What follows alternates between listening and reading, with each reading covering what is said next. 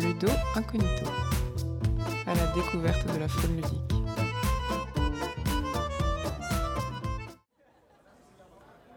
Sujet de recherche. Le jeu peut-il se passer du joueur? Première expérience. Au cœur de Luda Incognita, 15 décembre, 11h44. Observation de trois sujets homoludins dans un bar de quartier. Assis autour d'une table, les trois sujets semblent ignorer ma présence. Le sujet Antoine, que nous nommerons A, pose trois pierres brillantes au centre de la table. Les sujets B, Bruno, et C, Charles, posent chacun un sac en cuir devant eux. B en extrait deux pièces qu'il place devant lui et regarde en coin le sujet C. Celui-ci en pose trois à son tour sur la table. B fronce les sourcils, hésite un instant, puis sort deux nouvelles pièces. En 1969, l'explorateur Jacques Henriot publie son essai sobrement intitulé Le jeu. Il y cite abondamment deux explorateurs anciens déjà croisés par ici, John Wisinga et Roger Caillois. Mais pour leur reprocher bien vite d'avoir voulu définir le jeu comme un objet concret, qu'on pourrait simplement réduire à quelques caractéristiques bien choisies. Comme vu dans les épisodes précédents, Wisinga puis Caillois citent en effet comme critère du jeu un cadre temporel et spatial délimité et séparé du monde réel, la présence de règles, la liberté du joueur, l'incertitude du résultat et l'absence de production concrète réalisée par le jeu. Mais cette tentative de définition du jeu montre bien vite ses limites. 15 décembre, 11h48, suite de l'observation. Le ballet des pièces continue. Pendant ce temps, le sujet A entreprend de construire une pyramide de verre vide. Pendant quelques instants, il la contemple, visiblement satisfait, avant de reposer les verres sur un coin de table.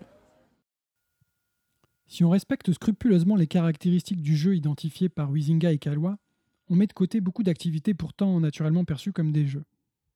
Un enfant qui joue avec un bâton, par exemple, ne semble pas suivre de règles ou viser un résultat quelconque.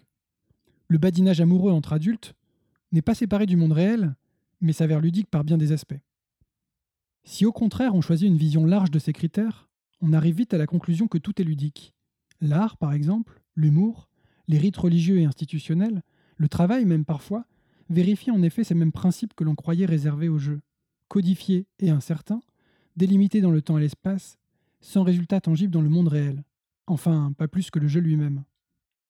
Devant ce constat, Jacques Henriot ose l'affirmer le jeu n'est définitivement pas un objet que l'on peut définir de la sorte.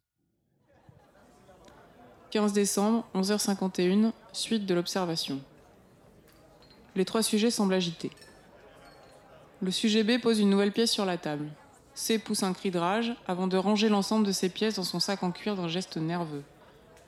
Le sujet B récupère les trois pierres, tandis que A balaye vers lui les pièces restantes. Il les place ensuite dans sa poche, à l'exception de deux qu'il jette sur le plateau du serveur qui arrive avec les boissons.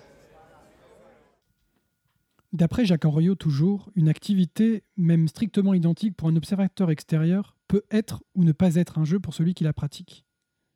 Ce qui crée le jeu, en réalité, c'est donc la posture du pratiquant, et Henriot l'appelle l'attitude ludique. Le jeu est alors maintenant défini comme tout simplement ce qu'on pratique quand on joue. Dit comme ça, ça semble logique et un peu absurde, n'est-ce pas? Mais ce qu'il veut ainsi signifier, c'est que le jeu, l'essence du jeu, n'existe qu'en tant que situation. Ce qu'on appelle habituellement le jeu, l'objet jeu, n'est qu'un des supports possibles à cette situation ludique. Et d'ailleurs, en réalité, on peut mettre du jeu partout, il suffit de lire la situation présente comme une situation ludique. Un défi lancé au travail, un geste qui soudain se part de fantaisie, tout peut devenir jeu si on le souhaite ainsi. 15 décembre, 11h55. Suite et fin de l'observation. Les verres s'entrechoquent et la tension semble retomber. Le sujet A sort une boîte de son sac et en extrait un paquet de cartes qu'il distribue à B et C. Puis, il en sort trois objets en plastique coloré qu'il pose au centre de la table. Ce qui fait le jeu, c'est la distance que crée le joueur avec la situation vécue. On dit en français qu'il y a du jeu quand une pièce ne s'emboîte pas bien dans une autre.